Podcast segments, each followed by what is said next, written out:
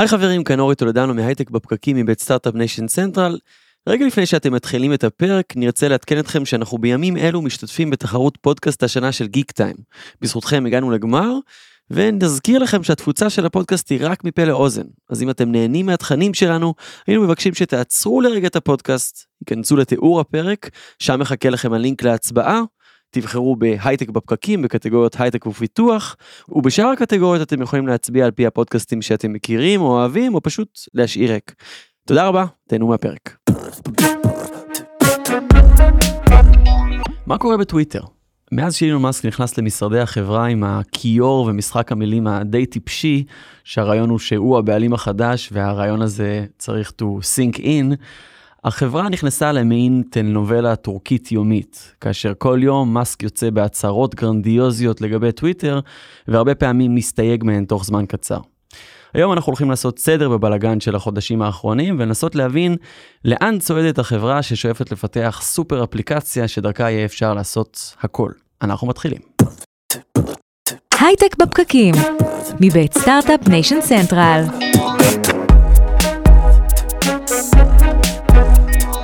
הייטק בפרקים מבית סטארט-אפ ניישן צנטרל, אנחנו שוב איתכם, כרגיל מדברים על יזמות סטארט-אפים, טכנולוגיה והעתיד, על ההפקה של הפרק הזה עובדים נירית כהן, לינור גריסריו וטובה שימאנוב, רותם שבטוב מתפעל את המצלמות, הדר חי, כאן איתי באולפן, שלום לך, מה העניינים? שלום אורי, התגעגעתי אליך, מה נכון, קורה? זה לא קרה המון זמן, המון זמן, כן, באופן יחסי, כן, הרבה זמן. אנחנו זה באופן כבר- יחסי. כי אתה יודע, אנחנו רגילים להתראות כל אה, שבועיים פחות או יותר. נכון, אתה לא יודע איפה אני גר.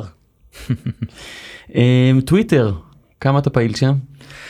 לא ממש, אני בעיקר אה, נכנס אה, כדי להתעדכן או כדי אה, להוציא מידע כזה או אחר, אני לא אה, חיית טוויטר. אגב זה מה שרוב האנשים עושים, כן? כן. רוב האנשים לא לא מפרסמים שם פוסטים. נכון, ופעילים. אומרים שממש אחוז קטן עשרה מאוד, אחוז אחראים עשרה ל-90% אחוז? מהתוכן, זה מה שאני זה מכיר. כן. הרבה פחות לדעתי שהם באמת מפעילים ובטח שם את עוד אחוז עוד הפלטפורמה. יותר קטן אחראי על 0.0 משהו. ריכוזיות. אה, בשבילי אני מבין כמה שזה חשוב אבל זה מין הפלטפורמה אחת יותר מדי הזה אז אני נכנס לשם לפעמים סופר מעניין לי. פייסבוק כבר משעמם נורא. כן. אה, אבל אה, אתה יודע אנחנו גם צריכים להתעדכן שם בפידטק זה, זה, זה הפך להיות חובה. אנחנו צריכים להיות שם. כן צריכים להיות שם ברמה סבילה כאילו להסתכל לא חייבים אה, לפרסם. הוא דורש איזה התבשלות אבל עם פלטפורמה חדשה. אז נגיד שאנחנו כרגיל עולים בפייסבוק לייב של כלכליסט אצטדיון הסטארט-אפ אה, כמובן גם בניישן צנטרל בכל אפליקציות הפודקאסטים ואתם גם מוזמנים להצטרף לקבוצת הפייסבוק שלנו שנקראת הייטק בפרקים שם אתם יכולים לשאול שאלות לקראת התוכניות להיות חלק מהתוכנית ממש להציע רעיונות משלכם לתוכניות אם אתם רוצים. אה, ואנחנו היום עם עמרי ברק יזם טכנולוגי בעולמות התוכן כתב חדשות 12 לשעבר עמרי אהלן אהלן, שלום, כיף להיות פה. כיף שאתה פה. אה, כבר איזה אנרגיה טובה הבאת איתך. תודה אתה רבה. בטח חיית טוויטר אני מנחש? מה זה חיית טוויטר? אני יותר בצד של אה, הדר, כאילו יותר אה, מהמסתכלים. אני כן. הייתי שם, נכנסתי לפלטפורמה באזור 2010, אני חושב איך שנכנסתי לעולם החדשות, הבנתי שאני חייב להיות בטוויטר. זה הפלטפורמה החדשה והמגניבה, שכולם צייצו איפה הם נמצאים ומה הם אוכלים בצהריים. ואיפשהו שנה, שנתיים אחר כך, שפתאום כל ההמונים נכנסו לתוך טוויטר, הכל די השתנה. מה הכוונה שזה הפך להיות ברנז'אי כזה? מאוד בארץ זה היה מאוד מאוד ברנז'אי כן. בחו"ל זה היה מקום באמת להתעדכן בו.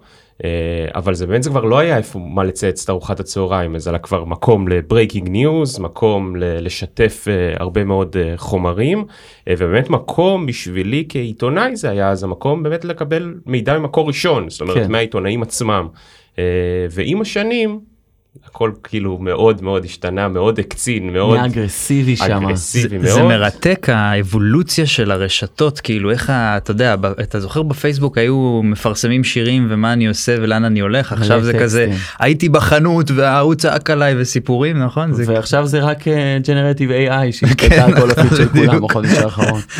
כן, ובאיזשהו שלב, קצת לקראת, אני חושב, שלהי הקריירה העיתונאית שלי, היה לי קשה מדי, זאת אומרת, הרגשתי גם שכל מה שאני מצייץ מיד תוקפים אותי, מיד מוצאים כן. את מה לא בסדר ומה לא Mm. טוב, אתה מאוד מאוד מרגיש את זה ברגע שאתה טיפה מעל הרדאר, והחלטתי, טוב, זה פחות בשבילי. יפה אני גם כל הניוז ולהיות אה, מחובר למה שקרה ממש עכשיו וואלה זה לא כזה חשוב לי ממש בסדר אם לשמוע את החדשות 3-4 שעות אחר כך גם בצורה קצת יותר אה, ס- אמיתית הרבה פעמים יש הרבה fake news אבל שוב, עכשיו זה גם מקום יותר להחלפת דעות, גם באופן מאוד מאוד אגרסיבי, ששם אני מרגיש שזה...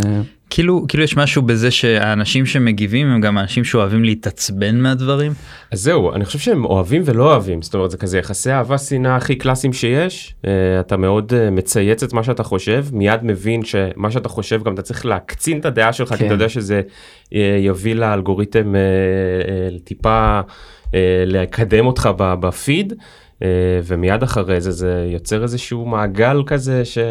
של הקצנה. של רעל. אבל, אבל אני רק חייב לומר, אני כן שם, אני כן. כל הזמן נמצא שם, כי אתה כל הזמן באיזשהו פומו שאתה מפספס משהו. כן. כבר לא מצייץ, אבל, אבל כן עוקב. אה, ובשבועות האחרונים או חודשים האחרונים זה בהחלט נהיה אז בוא נדבר על הטלנובלה הזאתי שמתחילה עוד לפני שטוויטר נרכשת על ידי אילון מאסק ויש טלנובלה ארוכה שמתחילה. זהו ואגב כמו טלנובלה פרק אחד של פודקאסט ממש לא לא מספיק כדי לספר כן, את, כן. הסיפור הדי מטורף הזה. כן אז מתי בוא נתחיל אולי למה אתה חושב בכלל שאילון מאסק רוכש את טוויטר. שאלה שאלה מעולה אה, אני חושב שהוא פשוט מאוד מאוד אוהב את הפלטפורמה כן. הזאת הוא באמת מאוד מאוד אוהב את זה מהיום הראשון הוא תמיד אמר את זה שהוא מאוד מאוד אוהב את זה. אה, והוא הרגיש שהוא יכול לעשות את זה בצורה הרבה יותר טובה ממה, ש... ממה שעשו את זה עד עכשיו. כן. אה, ואני חושב שזה הגיע מאיזשהו מקום של באמת אני יכול ואני יודע ואם עשיתי את א', ב', ג' וד' אז אין סיבה שאני לא אעשה גם את טוויטר שהיא כיכר העיר כמו שהוא מכנה אותה אה, למקום הרבה הרבה יותר טוב. אז זה מה שהוא רוצה לעשות ומדבר גם המון על freedom of speech כ- כעיקרון שמנחה אותו לאורך כל הדבר הזה. והוא מגיע לרכוש את טוויטר ואז דברים קצת השאלה באמת אם זה אידיאלי או אגו כן. כן, תראה, הוא מרגיש שם, זה הביטוי הכוח האולטימטיבי שלו, כן. לדעתי באיזשהו מקום עוד יותר מאשר שהוא האיש השני הכי, שני ישיר, הכי ישיר, השני היום, הראשון כן. היום. אמ, אז הוא מרגיש שם את הכוח האדיר שלו שהוא כותב איזה ציוץ על אה, ביטקוין אני זוכר שזה היה ופתאום הביטקוין כן. עולה. אבל אבל זה בדיוק העניין אני חושב שהמון מהניהול של אילון מאסק מגיע מהמקום שבו החוויה האישית שלו בטוויטר זאת אומרת הוא הבן אדם עם הכי הרבה עוקבים הוא הבן אדם אולי הכי הרבה הכי משפיע בטוויטר וכתוצאה מזה כל החוויית משתמש שלו. היא חוויה מאוד מאוד שונה מהחוויה ש, שלי, שלך, של כולנו. כן. זאת אומרת, הוא פתאום רואה את הפלטפורמה בצורה מאוד מאוד אחרת, והוא גם די מנהל אותה ככה, מנקודת המבט שלו ושאיך הוא חווה אותה ביום יום, וזה נורא מעניין להסתכל על זה גם. מנהל אותה על ידי טוויטים כאלה. גם על ידי טוויטים וגם על ידי שינוי החוקים בצורה, כן. ש, בצורה שמתאימה לו. אז בוא נדבר על הסיפור של החודשים האחרונים. אה, מאיפה מאיפה אתה רוצה להתחיל? אז בוא נתחיל דווקא מהחדשות מה, מהחדשות האחרונות מה שנקרא. okay. אוקיי. זה, זה די מעניין נקדוטה מעניינת. מאז שבעצם אילון מאסק נמצא בחודשים האחרונים ומעל הרדאר בטוויטר בעצם התחיל לעקוב אחריו מעין חשבון שנקרא The Elon Jet Account. זאת אומרת החשבון הטוויטר של המטוס הפרטי של אילון מאסק. שכל רגע מדווח איפה הוא נמצא. בדיוק. ונורא נורא מעצבן אותו. נורא מעצבן אותו. תחשוב זה, זה גם, אתה יודע, קצת פגיעה בפרטיות, פגיעה בפרטיות אפשר, כן. אפשר לומר, אבל כך או כך החשבון הזה צבר 500 אלף עוקבים ברשתות החברתיות, כל הזמן הוא מתעד בדיוק איפה המטוס הפרטי של אילון מאסק. אילון מאסק עם החודשים האחרונים נכנס להיות uh, המנהל והבעלים של טוויטר, והוא הודיע מעל הבמה, uh, שכמובן שמיליוני עוקבים אחריו, שהוא לא הולך להסיר את החשבון הזה למרות ש... זה די מעצבן אותו. כן. אלא שהבוקר דברים קצת השתנו או במהלך הלילה אה, ובעצם מה שקורה זה שהחשבון הזה מושעה ואילון מאסק אומר משנה את החוקים בעצם של מה מותר ומה אסור ברשת החברתית ואומר שכל חשבון שככה יחשוף פרטים אישיים אה, או זמן אה, מיקום אה, בזמן אמת של אנשים יהיה מושעה מהפלטפורמה וככה החשבון הזה בעצם אה, מושעה מהפלטפורמה. מצחיק איך שהוא משנה את החוקים ברגע שהם לא... on לא the go, מסת... כן. כן. שזה בכלל מתחבר לכל הכיוון שלו של חופש ביטוי ונגיד היה את הסיפור עם חשבונות פרודיה. נכון. שזה בסדר אה, לצחוק על אנשים.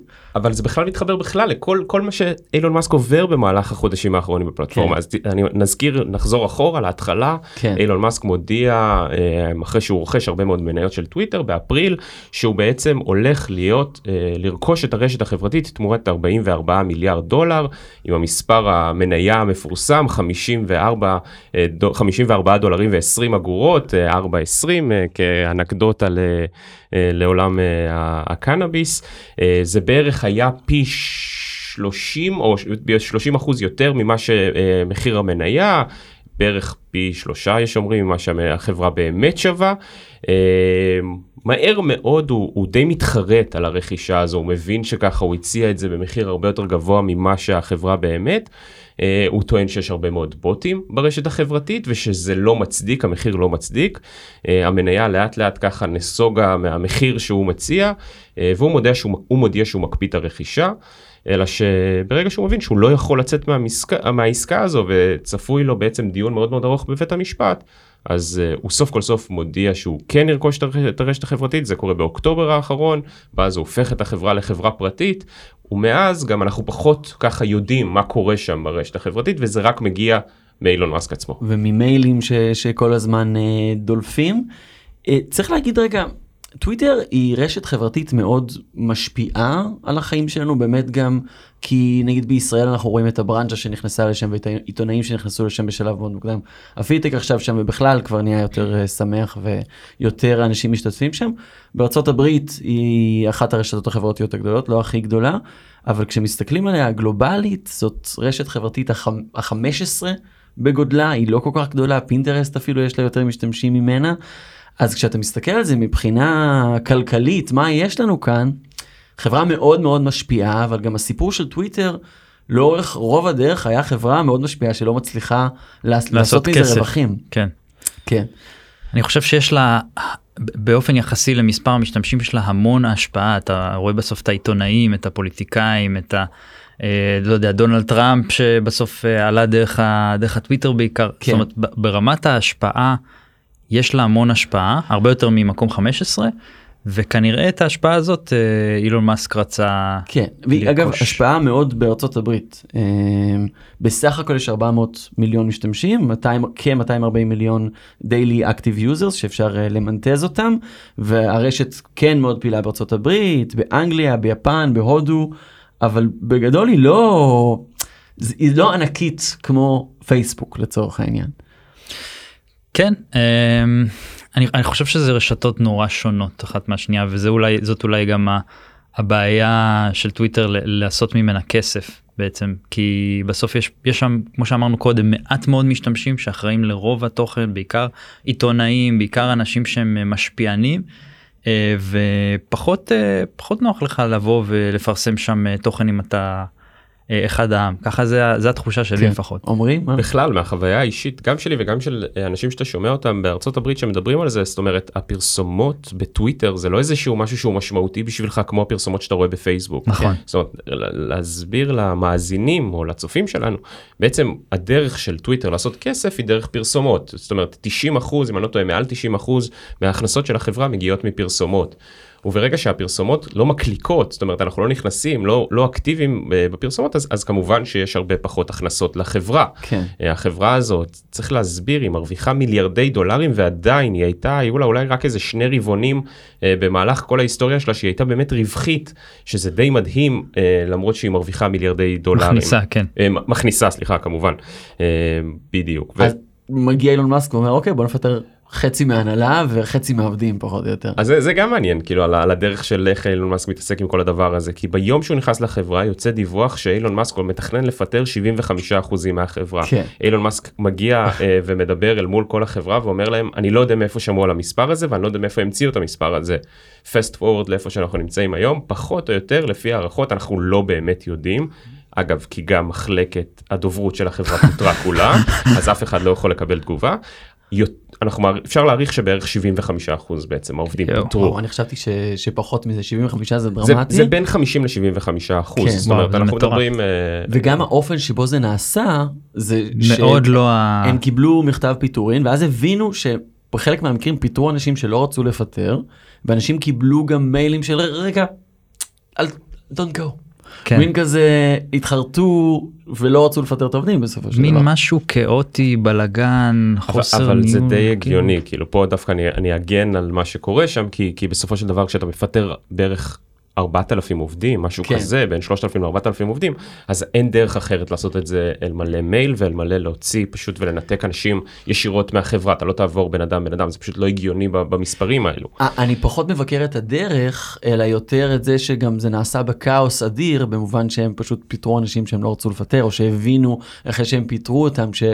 שהם מתחרטים, זה יותר מדי בלאגן. זה עדיין נראה לי כאילו משהו נראה לי כמו משהו שהיה אפשר לעשות טוב יותר כאילו ברור, ברור. אתה יודע אתה מפטר אנשים בסוף אנשים יש להם אה, אה, ויזות אה, בארצות הברית זה לא כאילו יש פה גם את העניין האנושי אין מה לעשות אתה לא ברור. יכול להיות אה, כל כך קר וכל כך אה, מנוכר ברור צריך אם צריך לעשות צריך לעשות אבל יש גם דרך. אז, אז פיטורים כמובן זה דרך אחת טיפה אה, להוריד אה, הוצאות ולה, ולשמור, אה, לנסות לייצר אה, רווחים. דרך אחרת כמובן כמו שאילן מאסק יודע לעשות זה לעשות אה, בלאגן ודרמה והרבה מאוד כותרות כמו שראינו לאורך החודשים האחרונים כי ברגע שיש כותרות יש יותר עניין אה, סביב הרשת החברתית וכמובן שכל ציוץ של אילון מאסק מיד מייצר עוד דרמה ועוד סערה ועוד פילוג ועוד קיטוב וזה מה שעובד הכי טוב ברשתות החברתיות. כן. אז מצד אחד אנשים ככה מאוד נרתעים מזה ועוזבים את הרשת החברתית, אפילו גם מפרסמים, אבל זה הדרך של אילון מאסק לייצר טיפה יותר עניין סביב הפלטפורמה ושיותר ייכנסו אליה,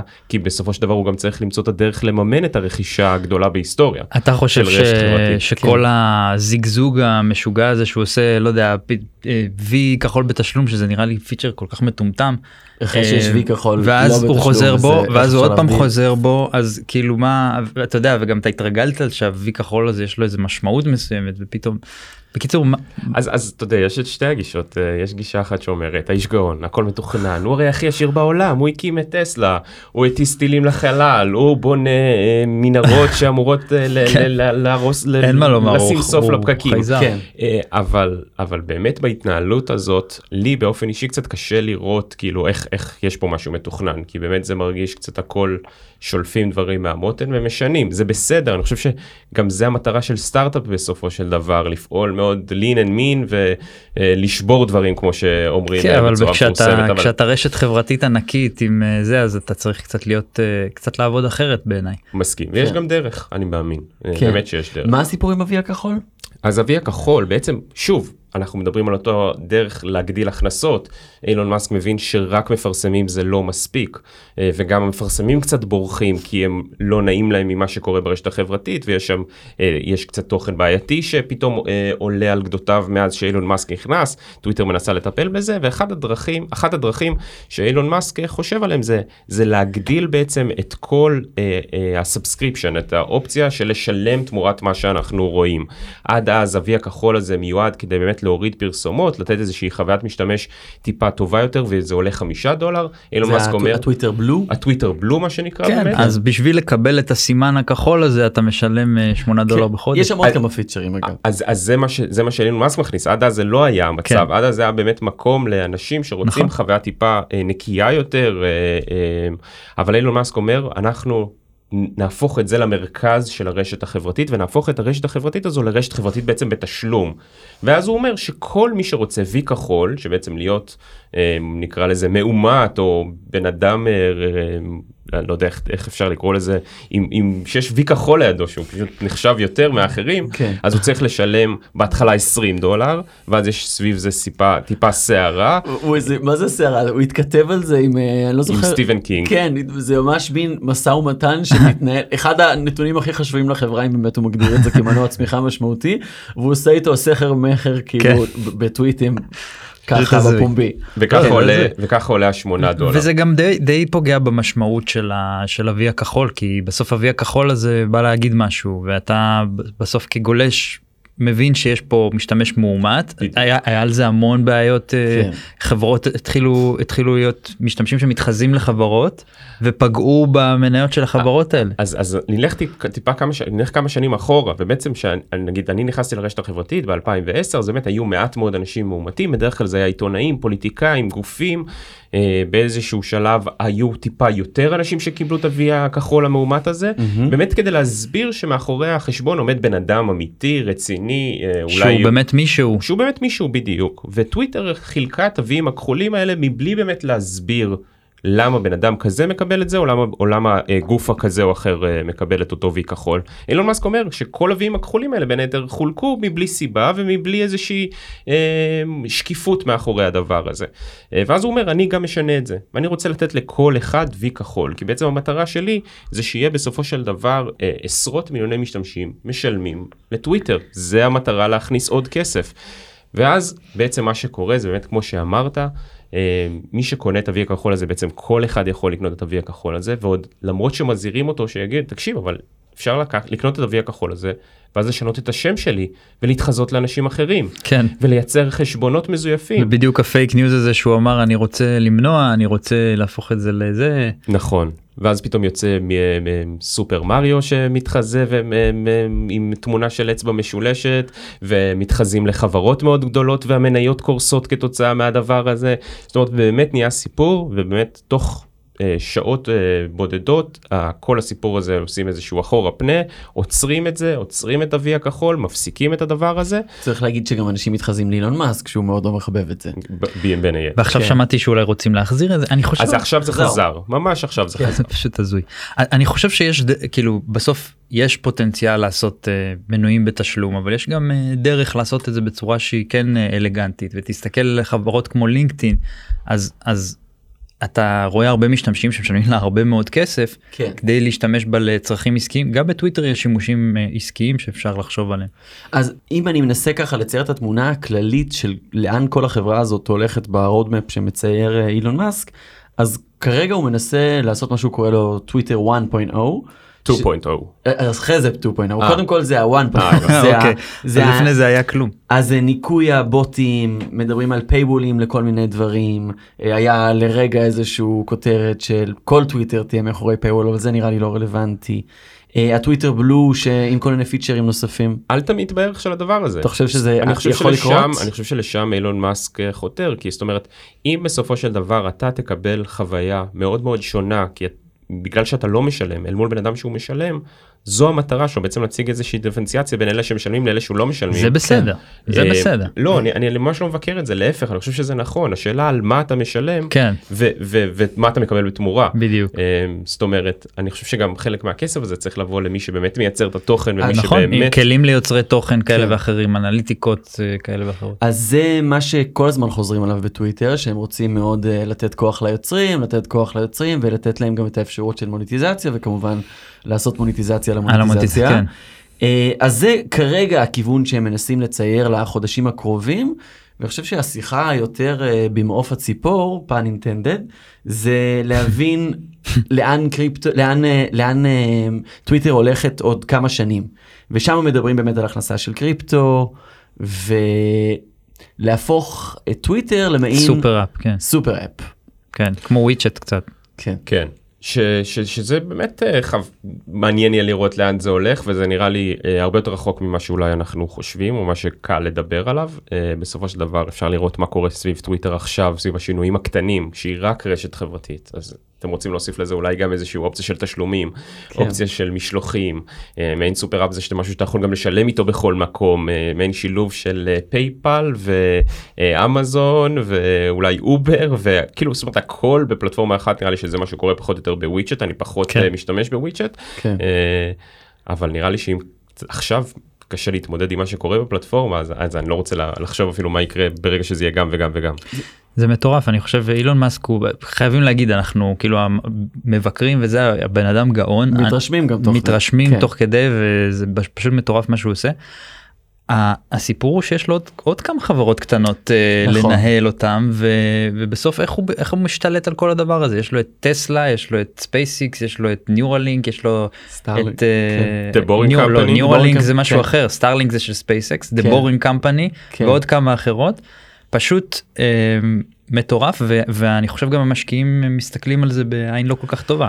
כן, כן הרעיון שלו הוא להביא איזשהו מנהל מקצועי ולבסס שם איזושהי יציבות ואז גם לקחת כמה צעדים אחורה. כרגע זה, זה צעצוע חדש ומ- ומגניב, הוא לא יכול להפסיק לשחק איתו, אבל כנראה שזה כן משהו שיקרה עוד כמה חודשים. אמ, אבל מעניין לדבר על החזון הזה של הטוויטר 2.0 עם ההכנסה של כל ה digital economy לתוך הדבר הזה, שתוכל אה, להזמין אוכל ותוכל גם באמת לשלם, וכנראה הדבר הזה יהיה קשור ל-NFT ולקריפטו, שאלו דברים ש- שאילון מאסק מאוד מאוד מדבר עליהם ומתחבר אליהם ומאמין בהם. אבל אני חושב שזה חזון מאוד מעניין, אבל יש לו שני חסמים גדולים. אחד, בניגוד לוויצ'אט, יש רגולציה בארצות יש הברית. רגולציה. ברגע שראינו את זה מדהים עם פייסבוק כן, וליברה, שהם ניסו להוציא מטבע. וכל הרגולטורים, לא רק בארצות הברית, גם באירופה, קדשו אותם, והרעיון נכון. הזה נזנח, ובאמת גם אנחנו בתוכנית, אני זוכר, דיברנו על זה בחרדה של אלוהים ישמור כל הדבר הזה, כן. לקרות מהדבר הזה. מה שעובד בסין לא לא יכול לעבוד מחוץ לסין. נכון. עכשיו, מעבר לזה, גם אני חושב, גם ברמה הכלכלית, טוויטר מאוד גדולה בארצות הברית, הכלכלה המובילה בעולם, אז כנראה שזה גם מספיק בשביל לעשות uh, רווחים גדולים, אבל היא לא ענקית כמו פייסבוק, אינסטגרם, סנאפצ'אט גדולה ממנה אפילו יותר. מהמם. אז אני חושב שהדבר הזה גם מאוד מגביל את החזון הקצת מגלומני הייתי אומר של ה... כן, אני חושב שמשהו באופי של הרשת אה, מושך משתמשים מסוימים, הוא, הוא, הוא לא מצליח להתפוצץ או להגיע למקומות ש, שפייסבוק אה, כן הצליחה, או טיק טוק כן מצליחה, כאילו פחות אולי אה, בניתוח ה... הלא בהכרח מקצועי שלי אה, היא לא מצליחה להגיע למסות הגדולות כי היא פשוט המבנה שלה בעצם הוא מדבר ל- לפלח מסוים של כן. ה... וזה מעניין זאת אומרת אני חושב שאחת המטרות של אילון מאסק באמת לה- להגיע למטרה הזו זה באמת להגיע קודם כל כמו שהוא טוען הוא רוצה להגיע למיליארד אה, משתמשים עד 2024 ו- ואני חושב שהדרך לשם היא גם. כאילו אנחנו קצת רואים איך הוא, איך הוא מתכנן את הדרך לשם. הוא הגיע לרשת החברתית הזו, שהיה עליה, אולי לפחות מהצד הימני של המפה הפוליטית בארצות הברית, מאוד איזושהי תחושה שהיא מאוד שמאלנית ומאוד uh, מוטה שמאלה, למרות שמחקרים רבים הראו שזה לא המצב, אלא להפך היא מוטה ימינה, אבל זה לא משנה, זו התפיסה הציבורית. ואילון מאסק בדרך שלו רוצה להתחבב על ידי הצד הימני של המפה, לפחות ככה יש כאלה שמעריכים, ולכן הוא גם פתאום uh, יותר מחזק את הצד הזה. Uh, פתאום הוא מראה שקיפות יותר. משחרר כל מיני מסמכים כאלה ואחרים, משחרר את זה ספציפית לעיתונאים עצמאיים, אה, באמת כדי לחזק לאו דווקא את גופי המידיה המסורתיים, אלא את גופי, את העיתונאים היותר, אה, אה, נקרא לזה עצמאים. שזה הסיפור שפועלים- של הטוויטר פיילס. כן, שלא ניכנס לפה, כי כן. באמת שזה זה גם דורש בלאגן פוליטי אמריקאי. תן לו ולא כן. בפני עצמה, כן. אה, אבל, אבל זה, זה באמת הדרך שלו, אז קודם כל באמת להתחבב גם על הצד שאולי פחות התחבב על טוויטר ואולי הלך לפלטפורמות אחרות, כמו הפלטפורמה של דונלד טראמפ להזכירכם, כן. לא דיברנו אפילו על החזרת אה, טראמפ לטוויטר, נכון, שזה אז סאגה חזר, בפני אבל עצמה. בינתיים לא לא לא מצייץ. אה, כן. אבל אבל באמת פלטפורמה שלו שבאמת אה, לוקחת איזשהו צד ימני מאוד אה, Truth Social שלוקחת את הצד הימני במפה באמת. אילון מאסק אולי מכוון להגיע לקהלים שעדיין או ש, שקצת עזבו את טוויטר והוא רוצה כן. להחזיר אותם השאלה חזרה אם. אם הסיפור הזה הוא בכלל אה, סיפור אה, לוגי כמו שהוא סיפור פונקציונלי ו, אה, ו, ובסוף משתמשים פשוט הרבה מהם פשוט פחות אוהבים להיות שם מאשר להיות בטיק טוק או הדור כן. הזה פשוט אוהב להיות בטיק טוק מה לעשות פש- פ- פחות זוכר- מהטוויטר. אתה זוכר את האפליקציה שקוראים לה Vine? כן. אז Vine חוז... Vine של טוויטר. Vine נקנתה על ידי טוויטר ו... פשוט שהיינו כן. סטודנטים והיא חוזרת עכשיו אז זה לדעתי איזה שהיא חלק מה, מהמלחמה הזאת של אה, טוויטר כנגד טיק טוק כדוגמה והרילס. אה, וכולם מנסים להיות הכל כי אינסטגרם מוציאה דברים של אה, פיצ'רים כאלה אפשר וכן, לחכות אין, אין לזה הגנה של זכויות כן, יוצרים. כן בדיוק. כן.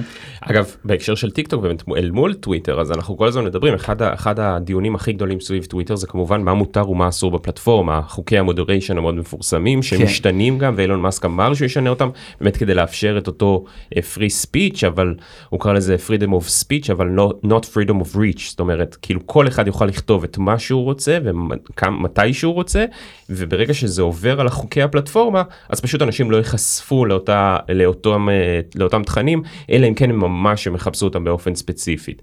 אבל כשמדברים ומסתכלים אל מול חוקי מודריישן בפלטפורמות אחרות אז דווקא טיק טוק שאולי היא הכי moderated היא הכי אה, נשלט שם מה מותר ומה אסור בפלטפורמה אפשר לחשוב על זה היא הפלטפורמה הכי מצליחה.